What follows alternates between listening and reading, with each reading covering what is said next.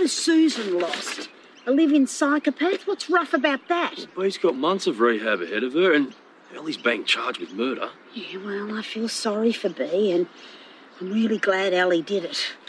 Susan gets nothing from me because she brought all this on herself. Meet the Kennedys at Lassiter's Hall at the Waterhole. A cup of tea at Harold Sonya's nursery for a stroll. It's time to neighbors. CJ, Kate, and Vaya. Let's get the neighbors. Hello, this is Neighbours. We are the Neighbours Recap Podcast and we pick apart episodes of the Aussie soap opera Neighbours.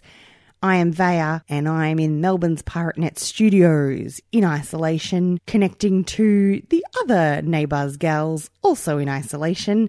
We're using uh, Greyson Global, Pierce's telecommunications company. I've decided he's running a media company as well as hotels and wineries. And I have Kate. Where are you? You're Remude on Twitter, usually. Hi, everybody. I'm still at the Anglesea Backpackers. It's pretty nice down here, pretty quiet. Getting a bit, little bit cold now, though. Susan might be joining you soon if she ends up back in the doghouse with the Kennedys. Oh my God. Susan, shittison of the year already. And we have Catherine Jones, also known as CJ the Hot Mess Mum, on Instagram. Where are you? I'm at the apartment that Carl and Izzy uh, had their love tryst in. I think I need to update what happens here Yeah. Because um, Carl and Izzy are long done for. I saw someone online mention Drew and Libby lived in an apartment nearby too. Yeah, they did. The reason I think about it is when I actually interviewed at Neighbours, I mentioned the other week that um, Sky and Lana were on at that time. Mm. And I remember saying, Oh, they said, Oh, what would happen if they lived together? Like, because I was really fleshing it out. In my head, they were going to be in a relationship. Great. I said, Oh, you know, well, they couldn't live on the street. They'd have to go to that apartment. And they laughed because they were like, We've used it for so many people. So that's that's why I think about it.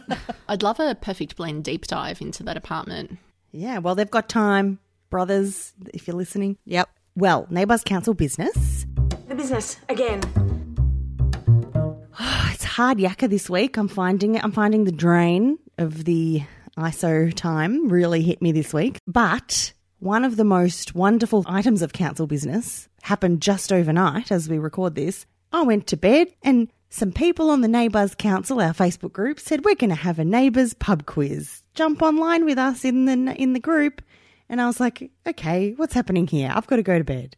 And I woke up and wonderful Charlotte was playing Quizmaster, running Neighbours Trivia that I think Kara helped her write. And there were like hundreds of people playing Neighbours Trivia all together in our Facebook group. There was over a thousand comments in it. And I, I looked at it on my phone on, you know, like 4G down here, and I thought, I'm not going to scroll through this. so use all my data up forever. But I'm so excited. Yeah, and it's going to happen again. People have put their hand up to write more questions. Oh, I, I have to come to one. I, I have to use the detective mechanic um, meme that Yeah. Kate made when I have to figure out a time zone thing. I'm not good at it. Uh, we'll try and work it out because tonight, as we're recording, it's the last night of daylight savings for us, RIP.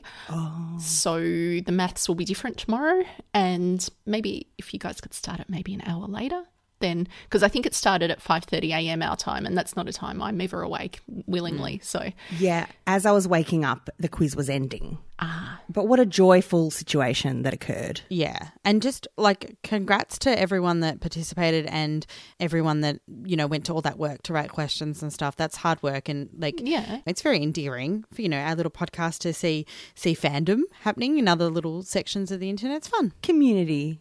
I, I really love it. And look, anything that celebrates all our love for neighbours is wonderful. Exactly. That's what brings us together. So whether whether it's the podcast or the quiz, whatever, we're all just a neighbours community. 8,000 episodes, so we'll never run out of questions. It's all good. Yeah. And speaking of heroes in the council, citizens of the council, Olivia has been doing a lot of tech support for our UK friends that are now behind in um, episode airings. So, I, I feel you need to play Hero by Mariah Carey here. yes.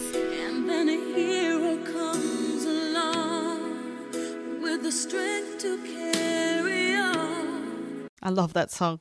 By the way, um, I have like a, a story in my head, a, like a Hallmark movie of the 25 year old scientist. She w- would, of course, be female that finds the vaccine. And that's the song that plays when she finds it and she goes to present. Yeah, hopefully next month. That'd be great. Yeah. I don't know if Olivia's finding the vaccine, but more importantly, just check out what's going on in the council and see there's a daily thread and there's a link in there that's worth having a look at. Yes, and I've pinned it in our announcement section. Olivia's just there as tech support if you're struggling, a shoulder to cry on. And um, we should support work that Olivia's involved in. She's part of Options Theatre Company, a theatre company for people with disabilities. We've got a Facebook group, type in Options Theatre Company. So thanks for all your tech support, Olivia. And new member to the council is Donna, who's listening to our podcast in isolation. I sit in my car by myself, hiding away from my children and husband. You ladies are the highlight of my days. Ugh. That's living the dream right there. Uh, That's that's a top tip that I'm going to take advantage of myself. What a picture you've painted, Donna. And big thanks on Patreon, patreon.com slash neighbourspod to Sabina, brand new subscriber, and Steph, who's chucked us a bit of extra patronage. it's just really lifts the spirits. Thank you, gang, and thanks everyone else who's supporting as well. Yeah, we really appreciate it. Thank you so much, guys. Finally, Takaya, Honda, Dr. Tanaka. He's just doing some content creation over on YouTube and he's running live streams with other Neighbours cast members, Tack Talks. How cool is that? Wonderful. I haven't checked them out. I've just been in a funk and, you know, I'm just, my main priority is getting this pod done. But I'm really glad all this other content exists. Yeah. So I will get to it. It's just, no, I can't right now. Oh, except I will be tuning in Monday because Beck Almaloglu is on the agenda.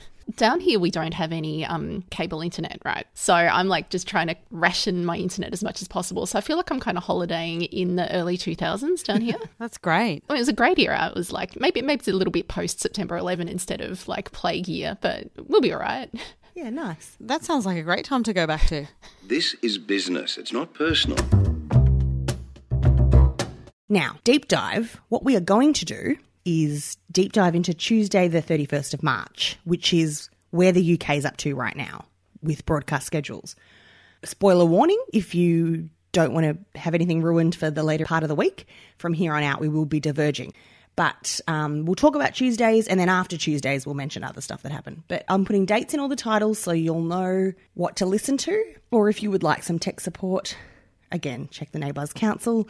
You'll have other solutions presented to you. I mean, it's kind of been the whole concept of the UK lagging behind is universally detested by every single fan, I think. Yeah. Or just listen and be spoiled. Like a lot of people that I know, a lot of my friends don't watch the show. They just listen to us and they just keep up that way. And what a what a time actually to be doing this because imagine if this had happened two weeks before Endgame or something. Oh my God. Do you know, like we wouldn't have been able to control ourselves. Like we'd be just having like conversations, bagging out Gary or something, and then being like, oh, Gary's dead. Gary's dead. um, so I think like that's the thing. Like probably they're going to lag behind in you know some solid ceramic pig Yeah. storylines. You know, Like, I don't think you're going to mind that Mackenzie and Roxy were trying to hoodwink her auntie. Yeah. And I, I think you can be fine with waiting for that one. Yeah, I mean, like, look, spoiler alert, we get to meet Auntie Trish. she reminded me of um, Rebecca Napier. So it's probably good that Paul didn't come across her. You know. let's hit the ground running on Tuesday. It is the wake of Gary's wake. Because what's happened is they've had the bloody funeral and wake in Frangers, in Frankston. Uh, Yeah, and Xanthe came. You know what I'd like to think? That it was held at the 21st Century Dance Club in Frankston, which has a revolving dance floor. I can't think of anything better, Kate. That's, I mean, amazing. I wish they'd mentioned on the show. and do you know why? Do you know why it was there? Because Naomi Canning probably organised it, his sister, who's fabulous and like an event planner for wrestlers. Do you think she had the wrestlers there as well, just to like throw down his corpse? Yeah. Excellent. because she flew down as well. This is one of my favorite types of soap funerals. Is ones that happen off screen, and they tell us that the you know extended family have all made it and are there, but we don't have to see it. But then they can get together on the street afterwards and just do boring stuff like drinks. Well, well, it's much more realistic, isn't it, that your actual friends and family come to your funeral than your neighbours? Yeah, definitely. And you have it in your hometown. Yeah. Um, listener Tom pointed out though, how much of a shitbag is Ben Kennedy Kirk, not looking in on his bloody grandma who was held hostage and his auntie who's accused of murder. He was in Frankston. Well, I mean, No. His eyes have been opened to the, what kind of people Susan is. Yeah, people that let people live with them rent free. and also my only conclusion is that they flew into Moorabbin Airport, Oh, yeah. And you know, That is, is a, that's a very long small plane trip from Toowoomba. it, it is also for Naomi because she came from America, so that would have been an odd flight. But um, still, that's my only conclusion because Moorabbin Airport to hop over to see them, that's quite a journey. You know, maybe maybe even Tooradin. Well, I was doing a lot of imagining because I because they didn't address where Naomi and Xanthe were staying, like not at the house or anything. And I just thought, well, where are they? And I thought maybe Xanthe's staying with a, another auntie in Frangers, or maybe Naomi's just rented this fabulous Airbnb somewhere. oh, like at um Mount Martha. Yeah, just like come on, Xanth, like we haven't caught up. Let's go. And she's like, why would I want to go back to Erinsborough and see Paul Robinson? She'd already, would have already seen him at the funeral and would have been like, mm, X. Oh yeah, they were all exes. Like everyone at that party, when they were all toasting to Gary, it was like, okay, Paul is with Terese, who was with Gary, and Gary kissed Dipi, and Dipi's there, and My favourite part of it was when Sheila said, oh, you know, I've got you people here because, you know, you're some of his closest friends and like Puffy's there and Roxy's there. And I'm like, hmm. Roxy will go to any event though. Oh, poor Roxy. Imagine like she's being so sweet to Kyle, but also like it's so awkward. Yeah, like they've just slept together, and she's like, "Well, okay, Yeah, like we um, did it twice. How much do you owe a person? yeah." I reckon it was pretty good. I reckon he- he'd have the, the ladybird moves. Yeah, genetically. I do not want to think about them being passed on. With any hope, Gary had some time to tell him about the moves. No, but Kate's theory is Amy passed them on. Of course. Oh, no, no. Oh, oh wasn't the theory that the ladybird wasn't a move as such? It was more his appendage is, is especially pleasurable. And possibly that was a genetic you know, link that he's oh passed down to Kyle. I mean, you'd hope so. This is the ghost of Gary is ruining us further. I'm now imagining sort of a male area shaped like a ladybird, and I'm sort of confused. It's limber. in honor of Gazcan, they release his pigeons, which I think is cruel because he told Dipi to look after them. Hmm. It's awful. It's his pets. If he had a dog, would they just go, all right, see you, Skippy, on your way? I mean, to be honest, that seems like the kind of thing neighbours would do. Yeah, that's what they do with Clementine, just wander Yeah. next door. Running off like the littlest hobo. And homing pigeons, which they're assuming, like you can't just release any pigeons and be like, okay, come home. They're trained to go, you go to a different location. Like my dad's pigeons, we would drive up to the, up the coast and release them there. And then like the next day they would come back. Like it's not just you release them above your house. That's the whole point of homing pigeons. They come home. You're going to put them up above your roof and they're like, okay, we're here. but they're pets. They're not like feral pigeons. I, I mean, I assume that they'll probably eventually be able to scavenge for themselves. But seriously, that's that's cruel. Someone should be getting on whatever Facebook group caters for homing pigeons enthusiasts and saying, "Look, we've got this set of five, and we're we're not worthy. Can can someone come and rehome them?" That's what they should be ah. doing. Can you deprogram them to go to a different house? I'm sure you can. I think you can. I was only very little when my dad had homing pigeons, so I didn't get into the ins and outs. Can you message your dad and ask him? I'll see if he's awake. Because I assume that as a homing pigeon owner, you can move. We'll leave that running. We'll see if my dad gets back to me. Because the bottom line is they shat on everyone. It was, and they all got the giggles. And it was very fitting because that's exactly what Gary did the whole time he was on Ramsay Street. He shat on everyone. He shat everyone, literally and metaphorically. Now, this all gives birth to the Susan and Sheila war because Susan comes over to pay her respects earlier in the day, and Sheila's like, It's a private funeral, no Kennedys allowed. Then, you know, comes over, but then Sheila has a big crack at her and blames Suze for the death of Gary, which really we should be heralding Susan. But that, see, look how much the sheen has worn off his sanctification. I'm just like back on to my old hatred. But um, Sheila's going through the stages of grief and she has set up camp in anger and she is not budging. I don't blame her. There needs to be some justice in this world, and having your next door neighbour house a psychopath who then killed your son? Yeah, I don't think you you're obliged to be friends with him after this point. You shouldn't have to be friends with her. It's but also the justice system shouldn't have allowed him to live there. Oh, it's a travesty. It's another dark day for the um, Erinsborough police and legal system. How much would I love it if Sheila just went down to Erinsborough Police Cop Shop and just piffed bricks through their windows? Yeah, that'd be good. CJ, I think all of our highlights from this episode is when Sheila went to drown her sorrows at the waterhole. Yeah. So um, last week I said one day Kyle will tell Sheila that Paul stopped him from burning. and turns out Sheila and Paul have a lovely DM. And uh, Kyle didn't hold back. He told this straight away. Um, so, firstly, Sheila is storming out of the house. She's looking for her keys. Everyone's trying to stop her from driving. There's the implication she's drank, but probably not that she's drunk, but just she's too emotional to be driving. By the way, this is a quick point out. She drove down to the pub. She didn't walk.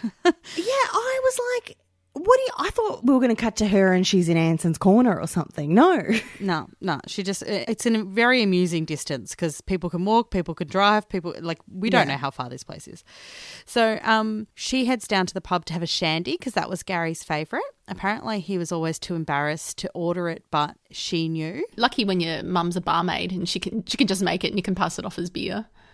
Yeah. She can slip a little lemonade into your grog. And um, Paul sits down. Paul goes after her, and she told everyone not to go after her, but Paul Paul knows better. And we are reminded in this scene because Paul has lost children, so he understands. And you know, in crappy circumstances like this, not well, there's no good circumstances, but still. So Paul sits down, and they have a D and they are on the same level, which they are often. Like they're they're um you know Paul has a go at people that are beneath him a lot, but these two are always fighting at the same level. And it was so beautiful because Paul explained that it's always shit when you've lost your child, but you're going to get through it. And then they both have a laugh about how crap Shandy tastes. That was an adorable touch. And also, she he points out that Gary was one of his favourite sparring partners, which I thought was a little bit.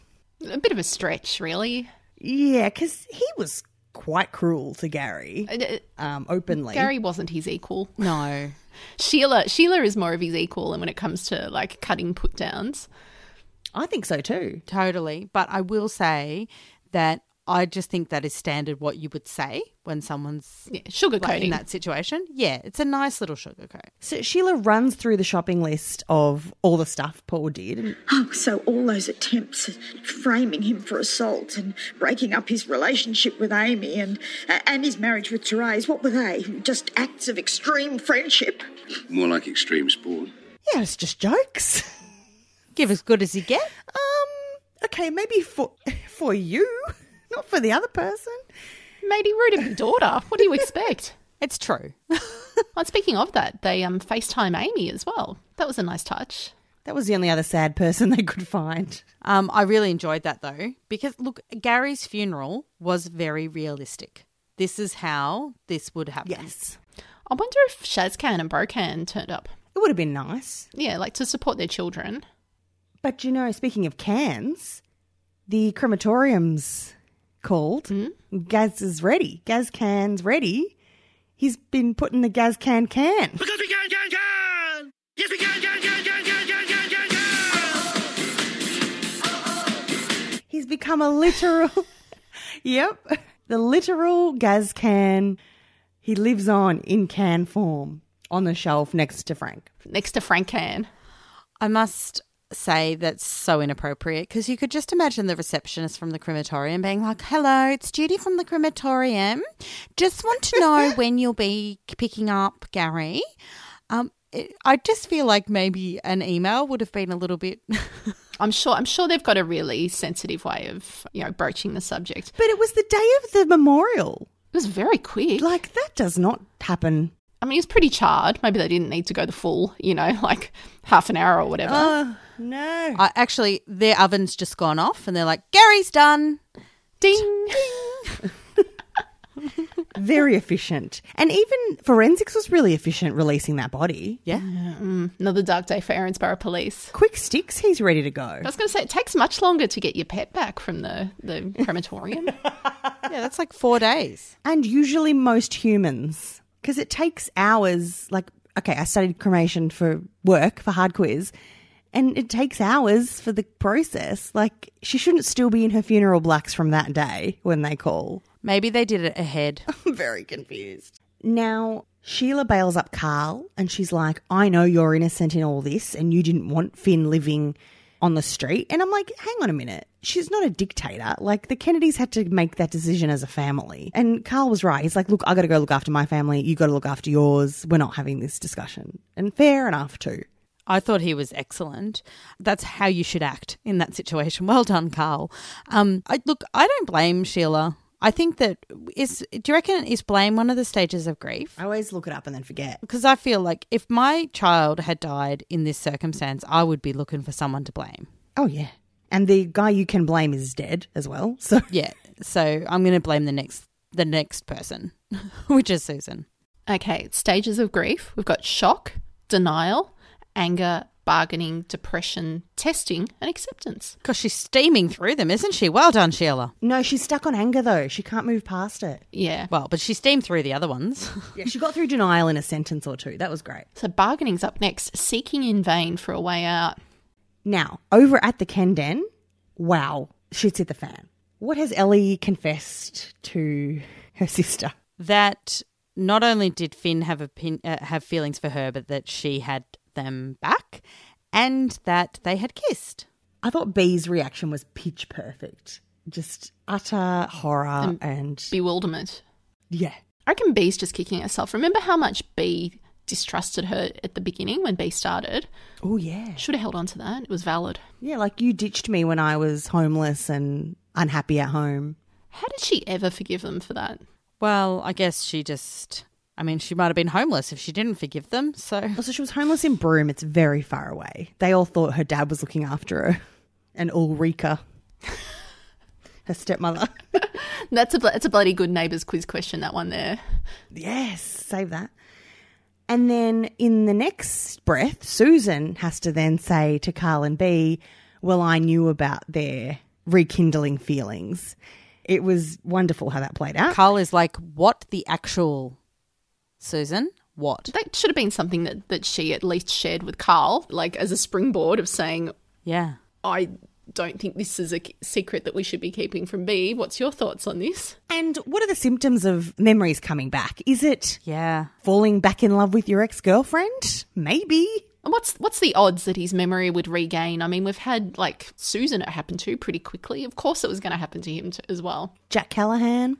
Yep. He found God again. Although, in Susan's defense, because I'll fight for her to the bitter end, Carl is Colander Kennedy. He cannot be trusted with a secret. Don't you dare defend her. She's a, she's my citizen of the the year so far. Um, I will. she's got a lot of redeeming to happen. It's a complete farce that she let him live with them, but I'm not telling Kennedy, Colander Kennedy, my secrets. But the way she's she's been laying the boot into Ellie has been appalling. Actually, when you were saying that Bea was pitch perfect, at one point she looks at Susan and says, "Susan, no." Yeah, that was perfect. I knew that Finn and Ellie had feelings for each other. only for a while. Oh, I'm so sorry. No, please, be Susan, no. That was awesome. And I think, look, more people at this point need to look at Susan and go, Susan, no. Yeah. Bea solves this family issue. Like she goes off to talk to Harlow. It's nice that they've reconnected since their mine time, mine hangs together. You know what's great is that Harlow, okay, Harlow's in a terrible position. She's lost her mother. She's gone through this horrible trauma. And then Bea comes in and she's like, girlfriend, want to hear my shit? My psychopath ex who tried to kill me also secretly loved my sister, but she was into him. And then they made out and, and Harlow must be sitting there going, my life's shit, but wow, I'm glad I'm not them. Like, She's like, at least I've still got people who haven't been backstabbing the crap out of me. so I did appreciate that. And then she's like, well, at least you've still got a fam.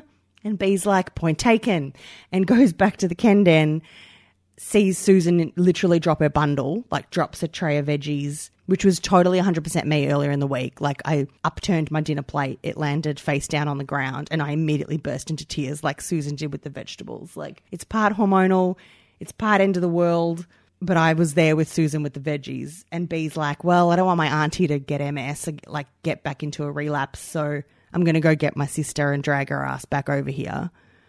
So then Ellie has had the biggest day of her life. In the morning, she was charged with the murder of Finn Kelly. By afternoon, she'd made bail. And then later that day, she's got to move house. That's a lot. Barely any time to breastfeed amongst that as well. Well, no, because Esther's transitioned now to formula because of Finn. Thanks, Finn. Gosh, I mean, I, I don't know. I know that it's a great vehicle, her being on these charges. So, because we get to see Sky as a police officer, and there- there'll, be- there'll be a court case, and there'll be all these other things, but maybe some women's prison action. But at the end of the, like, I don't know. I just think it is ridiculous that she's being charged with this. Surely the forensics would exonerate her just straight away. They'd go, it was a blow to the head by this rock. Kate, can you run us through now? Dr. Tanaka's back back on shift at Erinsborough Hospital, and he's got a tough day at work with um his nemesis, Dr. Budinsky. Yeah, oh, look, great news for Erinsborough Hospital. They've um, employed a new doctor. I mean, maybe he's just filling in for David while he's been on sick leave, but he actually seems to be on the on the ball. So David has booked a psych consult for Harlow. Um, which look, I think is really understandable. She's just had her mother die in a horrific explosion. And she podcasted it. She got to hear it. Yeah. Oh, horrendous. She's also been um, shoved down a mine to left to die by a psychopath who then piffed a bloody snake at her. She's been in a bloody coma from the snake bite. She's been through a bushfire. You know, I don't think it's a big call to call for a psych consult. And yeah, he diagnoses her with PTSD, and the other doctor's like, "Are you kidding? PTSD?" I'm like, "Their shoe fits, Doctor Budinsky. Like, it's PTSD." There's been some traumatic stress. Yeah, and to cap that off, they've got her on medication. So, like, how dare you say? And also, the way that he said it to the family, she doesn't need a psych consult. Like, do your consult, report back. No, I don't think she has a psychiatric issue. I think she should have counselling to get through the environmental factors. Do that. They're in a public hospital. It is no skin off their teeth to get the psych to come in. No. And did you notice, Kate, that the nurse had already diagnosed essentially the problem?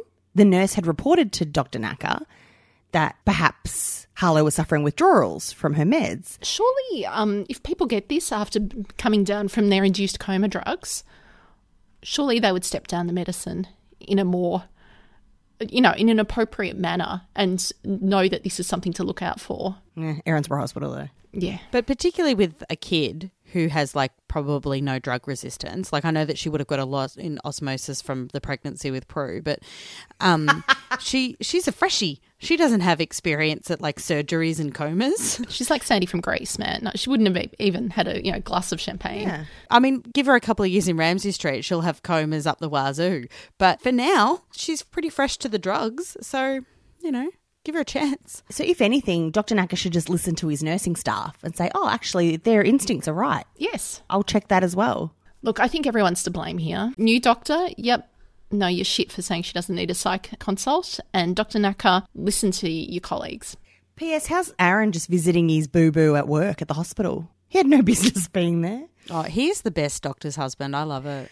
Um, but they're left two housemates down now because Cole's back at the cannery, Ellie's back at the Ken Den. You know what? The past few weeks, as I'm a landlord, the past few weeks, I've just been waiting for my tenant to drop off financially.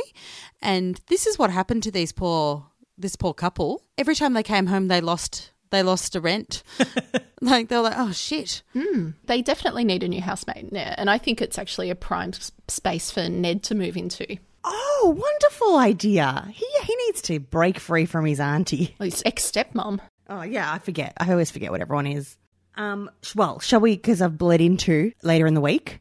If you don't want spoilers, you can pause and come back to us in the future. Your future, our past. Um, To be honest, Mackenzie moving onto the streets already spoiled at the at the start of the week in the um, titles. yeah, exactly. Yeah, where is she going to live? Because, you know, there is a very convenient bedroom opened up by the from the boys there at Darren's house. How fun would that be? Yeah. Just living with some cute gay men for your final year of school. That'd be lovely. Yeah, one of them's a doctor. One of them's like they've got a lot of bases covered: health, science. Yeah, Dr. Tanaka, make sure you're eating right for your exams. Oh, Dr. Tanaka would be like, mate, you're studying right now. And Az would be like, come on, let's do a lap around the block. Let's go. Yep. Because Auntie Trish has been called to work in Fremantle. and obviously doesn't want Mackenzie to have to be uns- like uprooted when she's just settled into a school that is not an asshole to her. What's Mackenzie actually thinking that it's a possibility that she could possibly move into Shane and Dipi's house?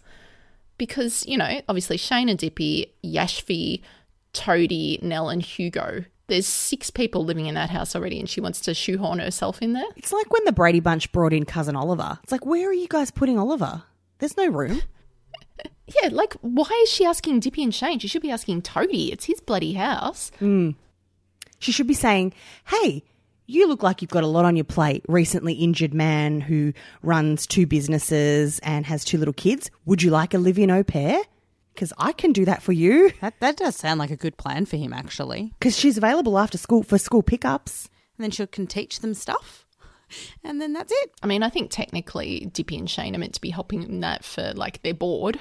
Oh, but they've got grief. Dipi's jumped through a few rings of grief and she's she's right in the middle now. Oh my god! I tweeted this week about Dipi, which is always a bit chancy because Sharon like watches the Dipi mentions pretty closely. I tweeted, "Dipi's got a talent for making herself the center of every crisis," and Sharon replied to me with, "It's what's written for me," and like the shrugging emoji. And I just replied saying, "It's not you, Sharon. It's Dipi. They need to find her some outside interests." That's exactly what she does. The truth hurts, Shaz. It, this is what Dipi's doing. Yeah, but also you said Dipi. You didn't say Sharon. No, no. Look, they're all going stir crazy with the Rona, so they've imprinted onto their characters. And CJ, we got a little ceramic pig finally. We did, um, and you know, look, it was a respectful ceramic pig, which I which I liked. I mean, there was it was a little bit ceramic with pigeons pooing, but also that was also perfect. So you know, um, so Mackenzie is trying to seduce the Rebecchi's into her living there, and she's basically popping in and out, and everyone's like, "Look, Dipi's got stress and depression, and her friend died." And she's like, oh, God, so she's not going to fall. Stop trying to cook for her. Yeah, she wants to cook her a curry. Oh that I was like, oh, this yeah feels a bit weird. You're gonna cook the the subcontinental lady a curry? Yeah, no, no. Offer something else. Yeah, and also, like, she runs a cafe, so almost every food that she could think about making, probably Dipi can do it better. Just come over with a bottle of wine. Here's a deconstructed taco for you guys to share. It's all in different boxes. Well, here's a constructed taco. I saved you the trouble. Yeah, or I went down to the um the burgers, grease monkeys, and got you the chips that Roxy's always getting people, and then she'll just be annoyed. She's like, "How dare you go to my competitor to buy me a gift?" Anyway, so Roxy's floating about, and she's like, "Tell me about your problems." And they're, they're two really, I don't know if they've really had much to do with each other, but they've got a cut connection with Harlow. Yeah. Um, Harlow's the glue between them both. So Roxy says, "Oh, look, I'll help you do a Swifty on your aunt." That seems like child's play to me. I can do Swifties on anyone. And Roxy does need a distraction. It was lovely how Mackenzie took the time to say, hey, you're going through some issues too. You were on Bum Island with trauma. Yeah, she was. She is um, wise beyond her years, Mackenzie. Yeah. They schemed together to say, look, you're not going to move into the Rebecchi's. You're going to move into Trajan and Paul's house. Um, Harlow's your friend. This is quite fitting, but you're not actually going to do that. You're going to live at the apartment. Because Trish is just leaving it open. Yeah, well, it's like party of five, but party of one, just Mackenzie. um, and she's going to stay there and she's going to live there. And I, that's not a bad idea because I think moving into all these places is probably not a good idea. Isn't Auntie Trish going to cut off her electricity when she leaves? Well, yeah, you'd think so, but maybe she's just a bit of a hot mess. Ha ha ha ha mess ha ha ha. So they have a little hijinks game where, firstly, Roxy dresses up as a nerd, as she puts it. She wears Harlow's clothes and glasses. And Harlow probably needs them to read books in hospital. Yeah, well, I don't know. Maybe Harlow doesn't need to read anything at the moment. She's had enough information thrown at her. So she dresses up and she just makes fun of everything that's in their house. So at one point, Auntie Trish is like, Oh, who's that man in that photo with the tattoos? And she's like, Oh, that's one of the youths that um Terese helps out, but it's Ned. He's, he's unfortunate, didn't she say something like that? Yeah, and she suggests like he's not living there at all. Don't worry about him. Plus, don't worry, he's he's done with schoolgirls. He's he's into first year uni students now. Just. Just. And Auntie Trish, none the wiser. at one point, Terese comes home and Auntie Trish is shoved out the back door and she still doesn't really even click. Yeah. Auntie Trish was born yesterday. Mm. She's got nothing. Got, she should go work for Erinsborough Police. yeah, maybe that's what she's doing. She's going to work, be a police officer. She just takes everything at face value. So it's TBC how this is all going to wash out. But obviously, Mackenzie's not going to live, or, live on her own in Trisha's house. Who else do we get to see this week, though, Kate? One of your faves? Oh yeah, Erinsborough's least favourite rich bitch, um, Claudia, is back in town, and she's she's let Susan know she's coming, but then um, Susan didn't let anyone else know until she texted saying she was on her way from the airport. Ellie finds out, and Ellie's like. I don't want to see her at all. Even I think Carl was like, "Yeah, I don't think this sounds like a good idea." And Susan's all like, "Oh no, she's just lost her two sons." And Ellie's like flash out could not be more clear that she does not wish to see Claudia after the previous time she saw her. And sure enough, Claudia's in their house. And is going to be immediately toxic, as is her way. And also, Susan, not one week ago, was in a cabin being held hostage with the man who was saying, my mother was, you know, emotionally abusive to me as a kid. She wouldn't let me meet my baby brother. She, you know, didn't want me. She didn't pay my kidnapping ransom. And then. And also, and you were the mother I never had, which Susan made sure to tell Claudia this, which I'm like, oh, that is like, you know, she's a bitch, but still, that is twisting the knife. That was hard yakka. That was, was like, hold some of it back, Suze. Susan it has no tact at all, or like even the ability to white lie, as we saw last week. I just think the appropriate thing to do is to say, look, look, he, he wasn't well. He just rambled about things. It was hard to make sense of what he was saying. And just that he wished he'd had a better relationship with you. Just gloss over it. But also a weird moment for me back at the house, right? So Ellie brings out Aster, and it's actually Aster 2.0 because they had were filming so many scenes this week for Aster. They brought in like um, a stunt Aster, and this Aster's um, another beautiful baby, but she's she's much bigger than four months old, isn't she? Do you want to know the weirdest part of this whole Claudia situation for me? So, my children, it's a very short list of people who have ever changed their nappies, like probably less than five people, I would say. And Ellie has let Claudia, a woman that she doesn't like and distrusts, go and change your baby's nappy. Like, that's such an intimate thing to do for a child. I'm just like, what's going on, Ellie? What's wrong with you? There's a, an element of protectiveness in your body that would say, no, you're not looking at my child. So Claudia's trying to connect with her grandchild that she hasn't met yet, but also has lost two sons, but then also says, Oh, you know, it doesn't surprise me. I, I doesn't. What do you mean it doesn't surprise you? Your son killed a bunch of people, threw some people down a hole, sent Toadie off for six months in a leaky boat, and you're saying it didn't surprise you? Maybe call the fuzz and tell them that some non surprising stuff is coming. I agree, but at the end of the day, she has been anti Finn since what Finn was like 14.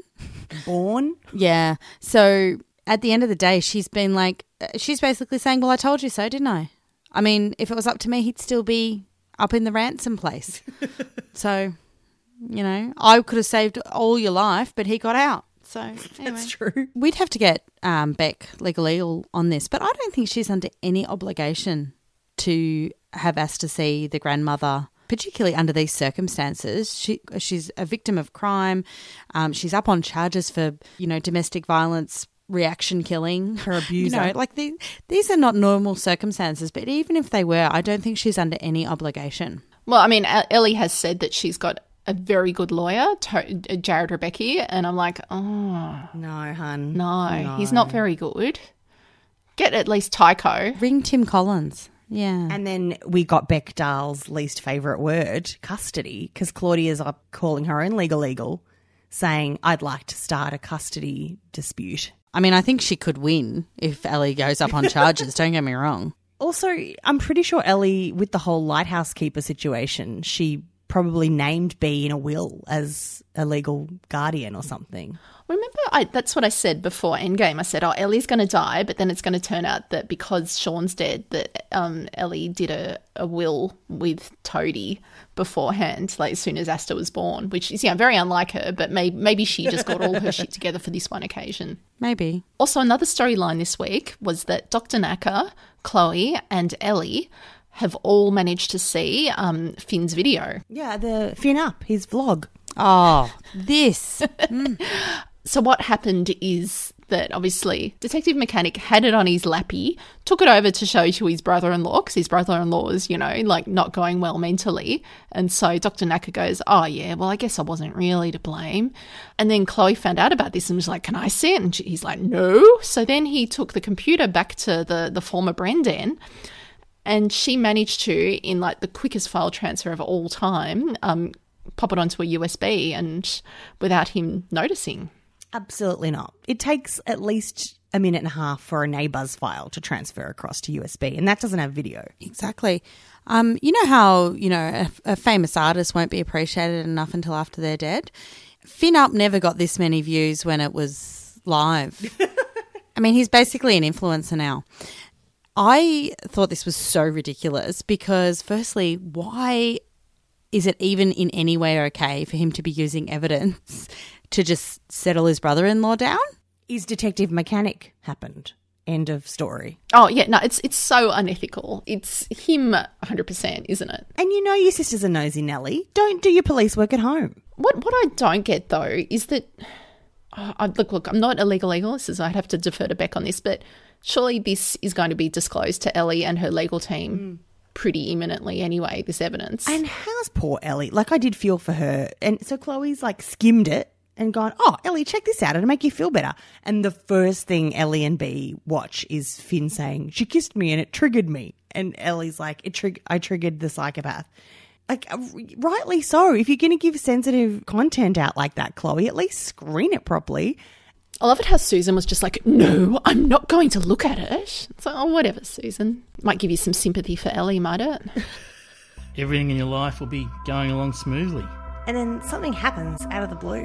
Unfair dismissal, You attempt a homicide. or you didn't shake hands when you agreed to co own that second hand car. And you have to get your affairs in order. But you never did legal studies. So now you need a good lawyer. But you can't really afford one. So you consider someone nearby you can trust. Well, someone nearby. Jarrod Rebecchi Lawyers. No win, no charge. But if you could pay me anyway, that'd be sweet. I might have to go on the dole soon. Shall we, since we're feeling the vibes now, segue into citizen or citizen? Yep. Right before we do, my dad's gotten back to us about homing pigeons. I said, Can homing pigeons learn a new home? And he says, After a while, and after they have babies, they stay in their new home. Ah. Yeah, they've got to lay an egg. Yeah. Thanks, Dad. Uh, he'll never hear this. Um, so I'm going to, right off the back of that, I'm going to go into Citizen of the Week. And that's Bea. Nilsson. The shit she had to cop this week, finding out all that malarkey, and then rising above it within the hour to then reunite her family, and then tearing strips off of Chloe for showing that video to her sister, putting Susan in her place, like doing just getting it all done in that lovely blue wrap dress. She forgave Ellie as well. She's letting Ellie move back into their house. And is going to be nice to her and talk to her. Like, wow, you could totally freeze her out for a couple of weeks, mate. Oh, yeah. I appreciate this week, Bea. Uh, my citizen for this week, and I'm sorry because I'm going to steal it straight off CJ here, and it's Paul Robinson. what a beautiful man, the way he comforted Sheila and how they shared their experiences of losing their sons. And it was just, it was a really lovely moment to see. It's, it's always really nice to have both Stefan and Colette in the same scene together. And it was, yeah, it was just really nice to see them as friends as well. Beautiful. Yeah, a bit of a truce moment. Um, I'm going to double up and give it my citizen to Paul again, but for a different thing. We haven't spoken about this, but when everyone got behind Car- uh, Kyle at the tram, the 82. Oh, God, I loved that. Thank you for bringing it up, CJ. Yes, it's all right. Well, I was in love with Paul in that outfit, as as I was billionaire Pierce. Um, but they all got behind him in a way that only neighbours people could. Yeah. I feel like we have a Frozen 2 reference here where you say to Paul, I prefer you in leather. Yeah, I do. a nice leather apron and a little jaunty hat.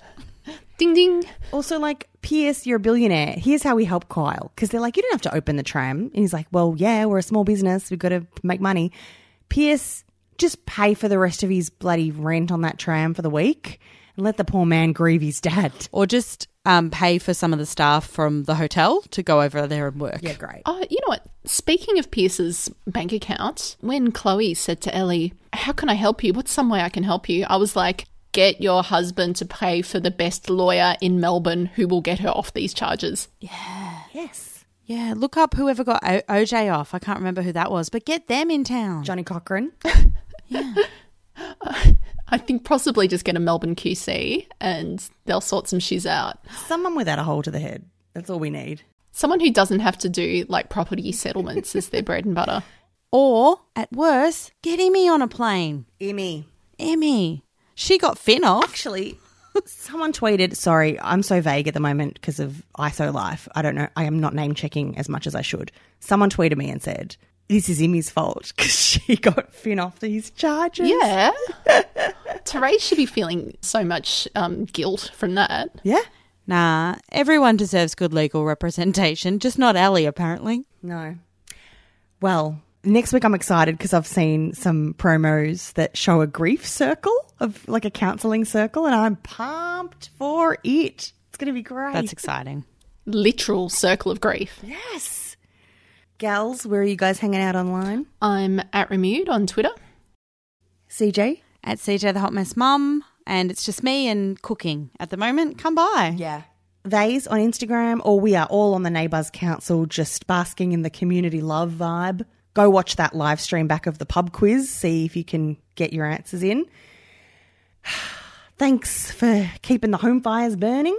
It's tough, but we're going to figure it out. We are neighbourspod.com, by the way, for our back catalogue. Thanks for your support, and we'll be back next week. So we'll chat to you then. Thanks for listening. Thank you so much. Bye. Bye. And he